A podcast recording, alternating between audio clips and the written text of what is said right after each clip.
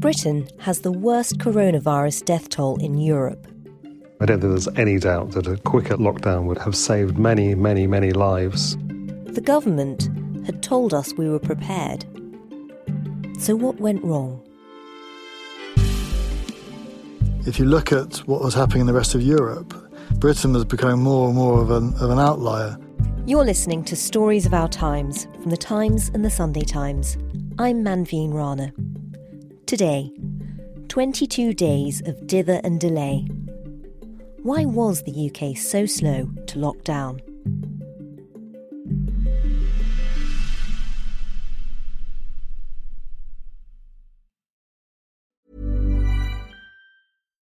Here's a cool fact a crocodile can't stick out its tongue.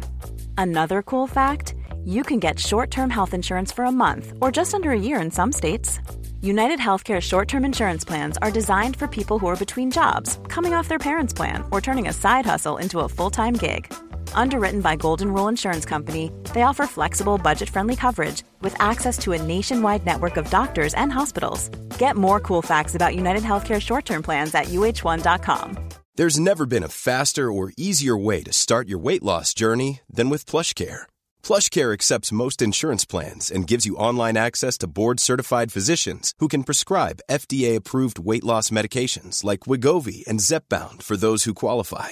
Take charge of your health and speak with a board-certified physician about a weight loss plan that's right for you. Get started today at plushcare.com slash weight loss. That's plushcare.com slash weight loss. plushcare.com slash weight loss.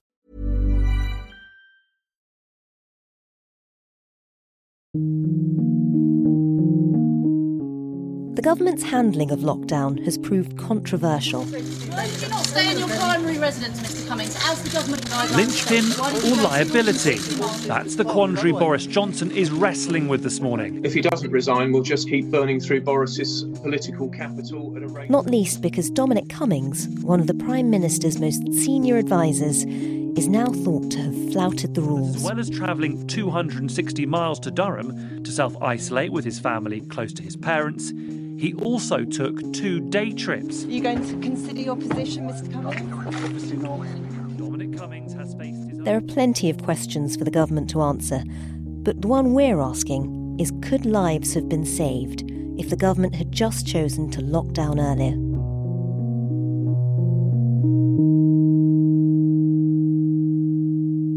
I'm Jonathan Calvert. I'm the editor of the Insight team at the Sunday Times. And I'm George Arbuthnott, and I'm the deputy editor of the Insight team. Jonathan and George are one of the most impressive detective duos in journalism. Five weeks ago, they published an explosive investigation into the government's preparation for coronavirus and all the Cobra meetings that Boris Johnson had missed. Since then, they haven't stopped digging. To understand what went wrong, they've gone back to the first Cobra meeting the Prime Minister did attend at the start of March, and they've made some remarkable findings about key opportunities to contain the virus that the government seems to have missed. Well, on March the 2nd, Boris was getting to grips with the whole coronavirus crisis. As we'd previously written, there had been quite a long time in from the end of January through February in which there was seemed to be a sense of drift in which the UK really wasn't preparing well enough. The um, Prime Minister did something which he'd singly failed to do on the last five occasions, which is that he chaired a meeting of the Cobra Emergency Committee. And we know some of what happened in the Cobra meeting because Boris Johnson went on camera straight afterwards. It's on the number 10 website. When he came out of the Cobra meeting on, on that Monday, he did a, a video to the nation in which he stood in front of a Downing Street bookcase and told everyone that This is a uh, problem that I think is likely to become more significant for this country in the course of the next days and, and weeks. And this was a serious problem, but that we had amazing uh, health service in the UK. We've got fantastic NHS, we've got fantastic testing systems. And we had amazing testing and surveillance of the disease. It would only be a week later that they dropped the testing and surveillance because they realised that they hadn't ramped up enough testing to actually be able to cope with the, the number of cases coming in. There was one other interesting point to note about uh, the Prime Minister's video. The version we can see posted on the Prime Minister's Twitter page is missing the final sentence of the recording. Uh, it's been lopped off. We don't know why, um, but it is interesting. Um, his words are I wish to stress that at the moment it's very important that people should consider that they should, as far as possible, go about business as usual. That's interesting because it tells you quite a lot about Boris Johnson's mindset at the time. He wanted everything to carry on. This certainly isn't a man who, who would ever want a lockdown. Um, and it was a signal for people to continue cramming onto packed commuter trains, drinking in crowded pubs, and mingling with large numbers of people at mass gatherings such as football matches or concerts. Meanwhile, we can see that the infections were beginning to accelerate at great speed at that time.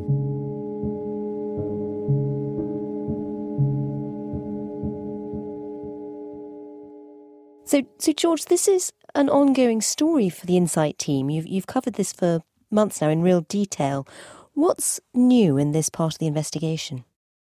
So we've been tracking the science as much as possible for obvious reasons because the government's tagline is always um, that they're following the science. So we wanted to, to see what the truth of that was. What we found is that there were two key modelling teams, one from Imperial College London and one from the London School of Hygiene and Tropical Medicine.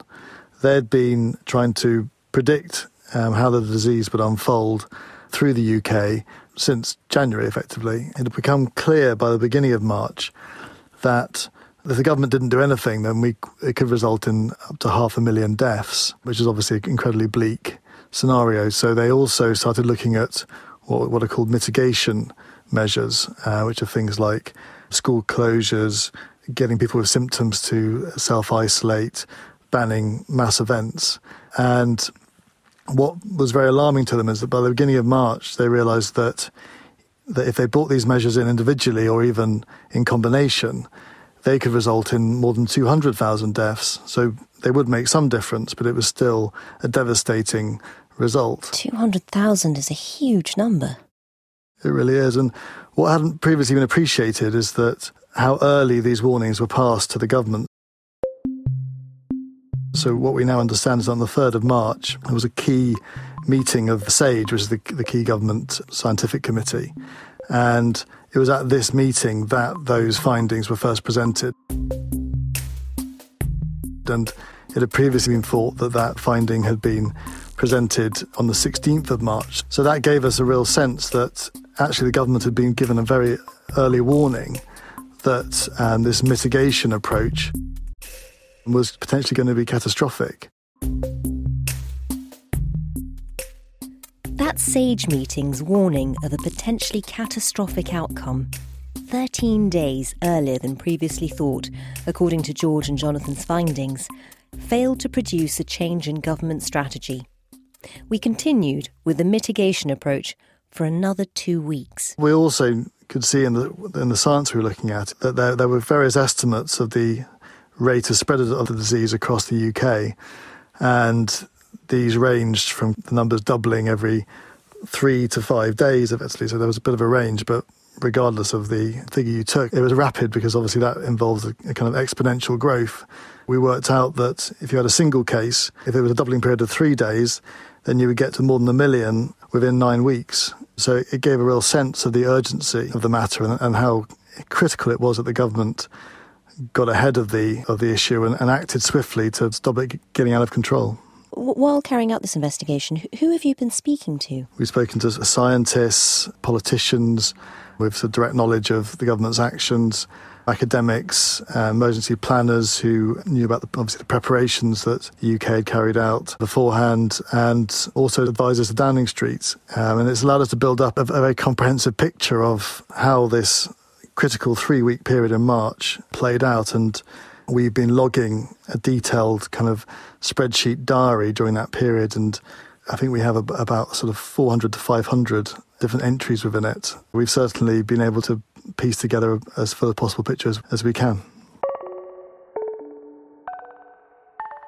So you've now found that in early March they were receiving fairly dire warnings about the number of deaths that might come from their strategy. Around that time, what were other countries doing? Quite a lot of other countries were taking it more seriously than we did. If you looked at somewhere like New Zealand, Jacinda Ardern, their leader, held a press conference in which she was talking about whole raft of measures she was bringing in. We currently have 102 cases. But so did Italy once. We have always said we would act early, decisively, and go hard. They were shoring up their borders. They'd already banned flights from China and they were adding other countries to the list. So, Italy at that time was starting to come down with one of the worst kind of outbreaks of the virus. If any Italian tourists wanted to come to New Zealand, they would have to self quarantine for two weeks. And it wasn't just any old quarantine, You'd, they would have to give their number and their whereabouts. And then the New Zealand government would have people phoning them up to check that they were in quarantine. And the effects of the kind of hardline measures which were taken very early was that New Zealand managed to escape with one of the kind of lightest outbreaks of coronavirus there was. They just had over a thousand cases and just 21 deaths. And what about sort of other countries close to home in, in Europe? What were they doing at around this time? What we've been able to do is get hold of data produced by Imperial College London, um, which is one of the government's key modellers, and also Oxford University. And what they've been doing is back modelling the number of deaths that have since occurred to try and work out how many infections there were particular dates in the past. They've done this for 11 different countries across Europe, including the UK. And it, it gives us a real sense of how the outbreak developed as it went across Europe and how different countries compared. What did they find? Well, what we can see is that we clearly did have an early warning system because Italy, as we all know, was ahead of us, as was France and Spain. So, what you can see on the figures is we're significantly behind them at the beginning of March.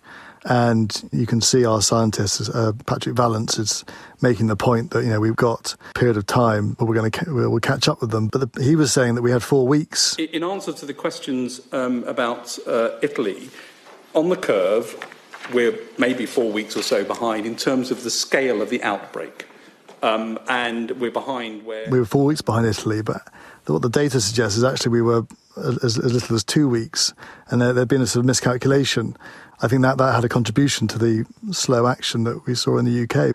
You might think that with the early warning system of Italy, you know, we might have brought in the measures before Italy did because we could see the catastrophic consequences of, of not doing so. Yeah, we could see what's coming down the line. Exactly, and, and the really sort of extraordinary thing is actually when you when you compare the number of infections when the control measures come in, we were actually pretty much the last on each of them, and the most critical thing was obviously on the lockdown.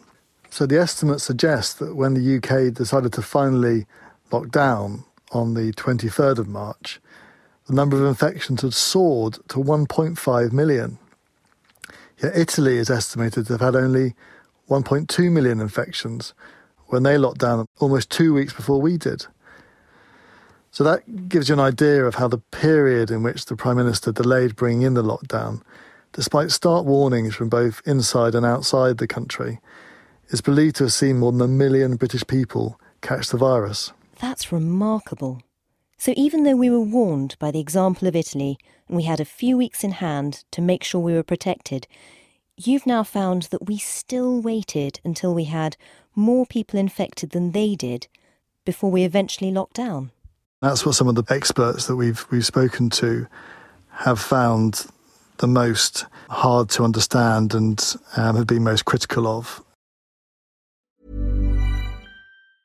A lot can happen in three years, like a chatbot may be your new best friend. But what won't change? Needing health insurance. United Healthcare Tri Term Medical Plans, underwritten by Golden Rule Insurance Company, offer flexible, budget friendly coverage that lasts nearly three years in some states. Learn more at uh1.com. Hiring for your small business? If you're not looking for professionals on LinkedIn, you're looking in the wrong place. That's like looking for your car keys in a fish tank. LinkedIn helps you hire professionals you can't find anywhere else, even those who aren't actively searching for a new job but might be open to the perfect role. In a given month, over 70% of LinkedIn users don't even visit other leading job sites. So start looking in the right place. With LinkedIn, you can hire professionals like a professional. Post your free job on linkedin.com/people slash people today. It's that time of the year. Your vacation is coming up. You can already hear the beach waves, feel the warm breeze, relax, and think about work. You really, really want it all to work out while you're away. Monday.com gives you and the team that peace of mind. When all work is on one platform and everyone's in sync, things just flow wherever you are. Tap the banner to go to Monday.com.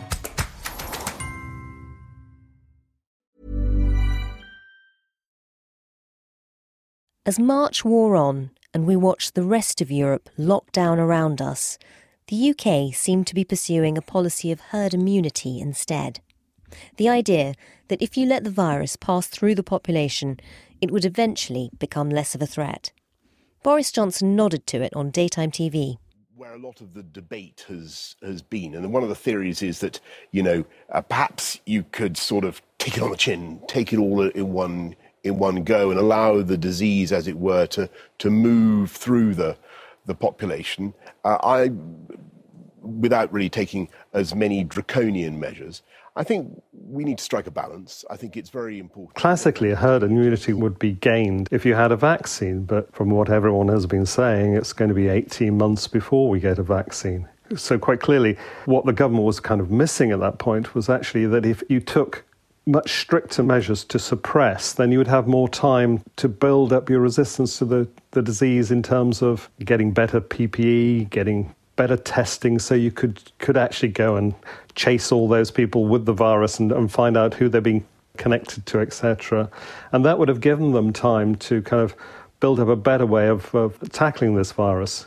But what we were looking at over those three weeks in March is the first two weeks, they seem to be fixated on this idea that they'll just let the thing spread, and then at some point in the future, they'll bring in a measure such as closing schools or a measure such as making more people work from home. Were they even doing enough testing to know how many infections they already had in the country? What happened during that period was initially they had a contained strategy. And the contained strategy was all about if someone presented with coronavirus, then they would find out who they contacted and, and follow them up. And then this was abandoned in the middle of the month because it was just impossible because there were so many cases. And when you speak to scientists now, how do they feel about the idea of herd immunity? I think um, herd immunity is a kind of old solution for a flu pandemic. If a virus is spreading so, so fast, it is quite difficult to contain. Therefore, you can see why it's kind of an attractive proposition. But really, the only way you're going to get herd immunity is through a vaccine.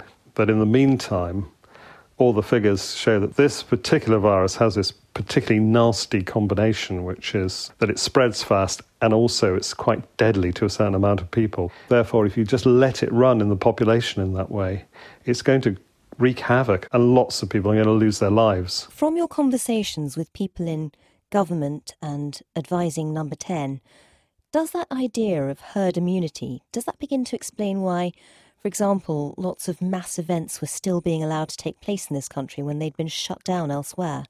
I mean, there's been a lot of talk about the horse racing at Cheltenham, for example. I think as it was kind of accepted, the virus would spread to a certain extent before control measures uh, were brought in. Then, in a way, it kind of didn't matter if you're going to take that view that lots of people were meeting together. To be fair to the government, they do argue that actually mass gatherings have no greater risk of infectivity than small gatherings at home. The argument that Patrick Vallance make is that at a mass gathering, you would only be surrounded by three or four people, and they're the ones who might be infected. Whereas that might be the same if you were having a dinner party at home. And we spoke to Sir David King, who used to do Patrick Vallance's job before him. He was the former chief scientist. And David King just doesn't understand the logic of that argument. David King's own son went to Cheltenham and later he contracted the virus. Whether he contracted it at Cheltenham or not, it's hard to say. But I mean, he makes the point that mass gatherings just bring people from all over the place. People travel on trains, people crush together in small spaces, they move around when they're at the mass gathering, they go for drinks afterwards It vastly increases the number of people that could be infected. They take it away back to different corners of the country when they leave. Yeah, we, I mean, we did some work on what happened after Cheltenham, and our colleague Dipesh Gadher tracked down a couple of people who were far, far away in Cumbria and in the Midlands, who both died on the same day, actually, having been at Cheltenham. Again, one can never say absolutely that they died of picking up the virus in Cheltenham because nobody would ever know. But there's been a lot of kind of statistical work now been done. Yeah, there's an organisation called Edge Health which analyses health data for the NHS and it did some modelling, estimated that for the um, Liverpool Atletico Madrid game, Champions League game, which happened just after the Cheltenham Festival. Um, so the game was linked to 41 additional deaths, and Cheltenham was linked to 37. Nearby hospitals to the event between 25 to 35 days later. The evidence does suggests holding those events and failing to ban them did have a very tragic consequence. There was talk at the time about the need to delay lockdown because there was a sense that people just wouldn't take it for very long. Yes, this was an argument that was used a lot in that last week or so as it was a reason for not locking down when so many other countries were doing so. If you asked households to completely isolate if one person was ill, most people would not have coronavirus. You may have to do the whole thing all over again. And what happens then is the effect of that wanes because people get fed up with doing this and you end up with not being able to do it time and time again. We've spoken to scientists about this, and it, it's just illogical because the longer you leave for to bring in a control measure, the more the infections spread across the country, and therefore the longer it takes for that control measure to take effect and to bring the number of infections under control to a stage where you know you can start contact tracing and, and start lifting the measures. So you can see other countries who did lock down earlier than us are now coming out of lockdown um, earlier than us. We have spoken to people on the government's behavioural advisory committee, and they would have expected to be consulted on something like that because fatigue is a kind of behavioural science. They were never consulted on it, and we're shocked to see it being used in the government's press conferences to the nation. They just don't know where that came from. No, they, they, they were baffled by it. How did the government's policy finally change? Do we know what was happening behind the scenes? I think by the mid weekend of March, Saturday, 14th of March, Boris held a, a meeting in the morning uh, with his senior advisors. So, yes, there was a key meeting on the morning of Saturday, the 14th of March, when Boris Johnson called his inner team together for a, a meeting. And by then, it was uh, it's understood that his most influential advisor, Dominic Cummings, had gone through what's been described as a scene conversion, where he'd moved from being a supporter of the mitigation strategy to an advocate of the kind of suppression strategy that would lead to a lockdown. And it's understood that that was when Johnson was persuaded that a lockdown would be required. But what wasn't agreed on was when it should be enforced and, and exactly what form it should take. And a senior Tory source said that Johnson had bottled lockdown during the following week because of concerns about the, the economy. And obviously, what's what's since emerged is that despite Cummings being pro lockdown at that stage, um, since then he's had a, a fairly loose interpretation of how the lockdown rules, which subsequently came in, um, would, would apply to him other countries were going into lockdown at that moment. I mean, Spain went into lockdown that evening. France was taking a whole st- string of stringent measures just before it went into lockdown in a few days' time.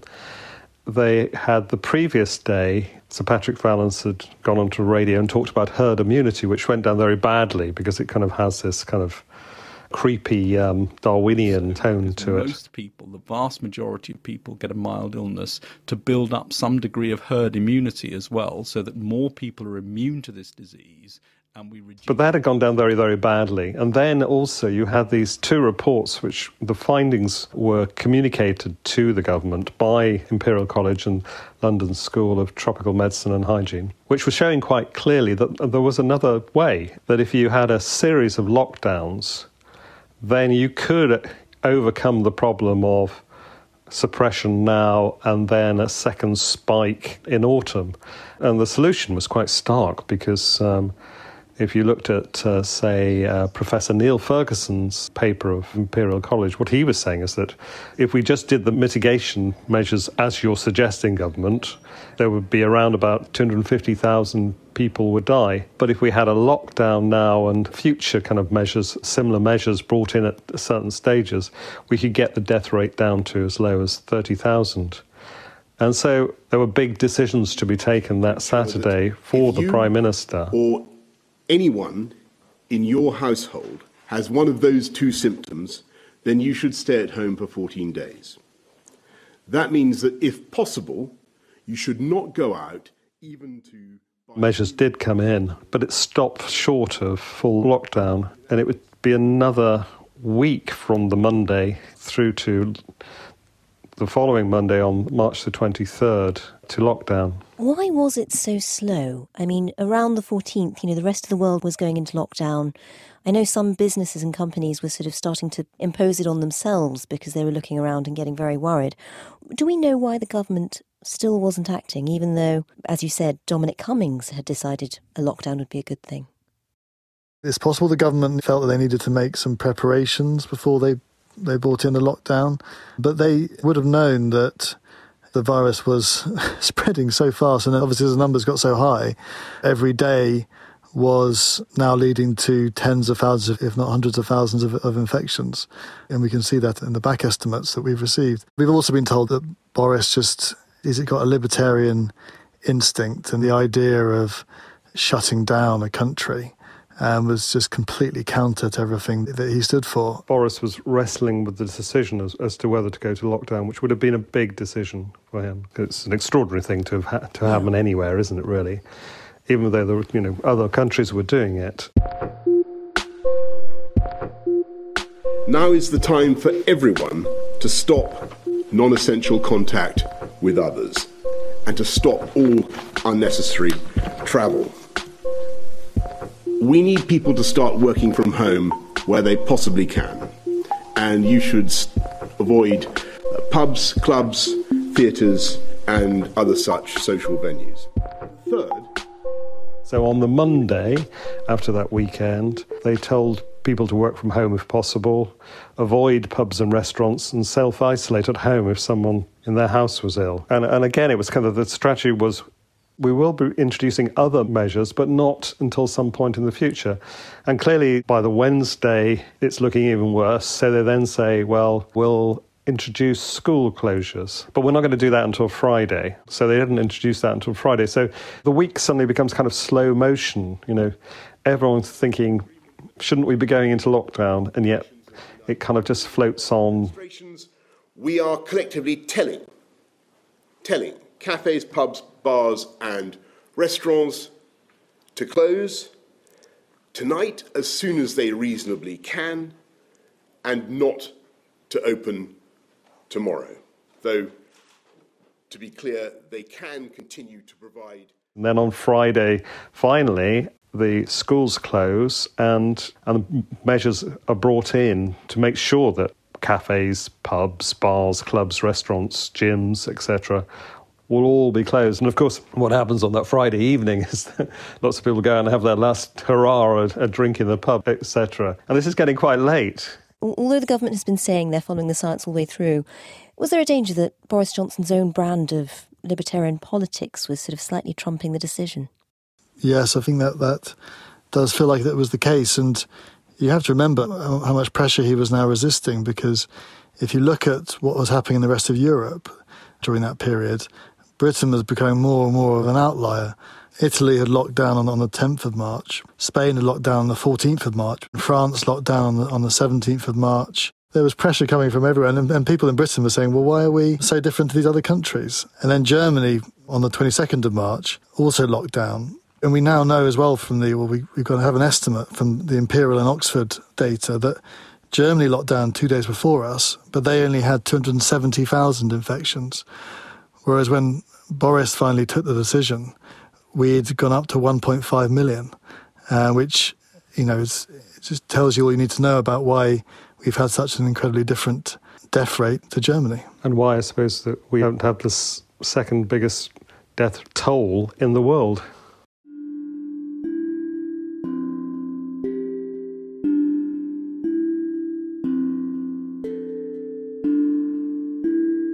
I mean, I guess that's really why it matters. You know, is there a sense that in those weeks when there was that indecisiveness, people were sort of locking themselves down rather than the government doing it, would a quicker, sharper official lockdown have led to fewer deaths?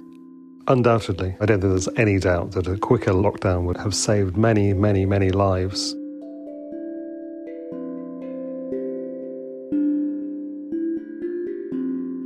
You only have to look at the figures, which are quite stark.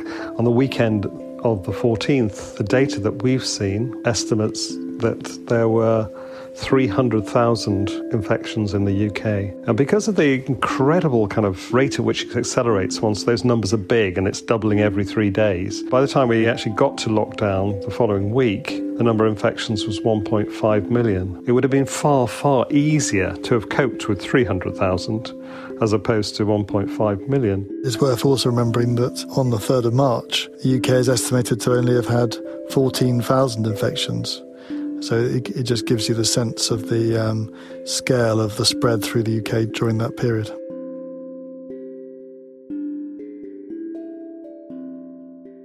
In response to this investigation, a government spokesperson said, Our strategy has been designed at all times to protect our NHS and save lives.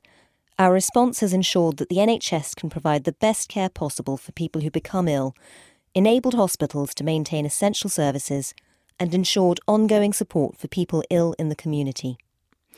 It's been vital through this global pandemic to make interventions which the public can feasibly adopt in sufficient numbers over long periods. The government has been very clear that herd immunity has never been our policy or goal. You've been listening to Stories of Our Times with me, Manveen Rana, and my guests, Jonathan Calvert and George Arbuthnott, from the Insight Investigations team at the Sunday Times. You can read more of Jonathan and George's work at thetimes.co.uk or in print. The producers were Will Rowe and Leona Hamid. The executive producer is Leo Hornak, and the deputy executive producer is Poppy Damon. Music by Breakmaster Cylinder. If you liked what you heard, please do leave us a review. You can subscribe for free. We're available on Apple Podcasts, Spotify, Acast, and more. Also, in these uncertain times, you can access analysis, opinion, and advice from the experts every day with a digital subscription to The Times and The Sunday Times.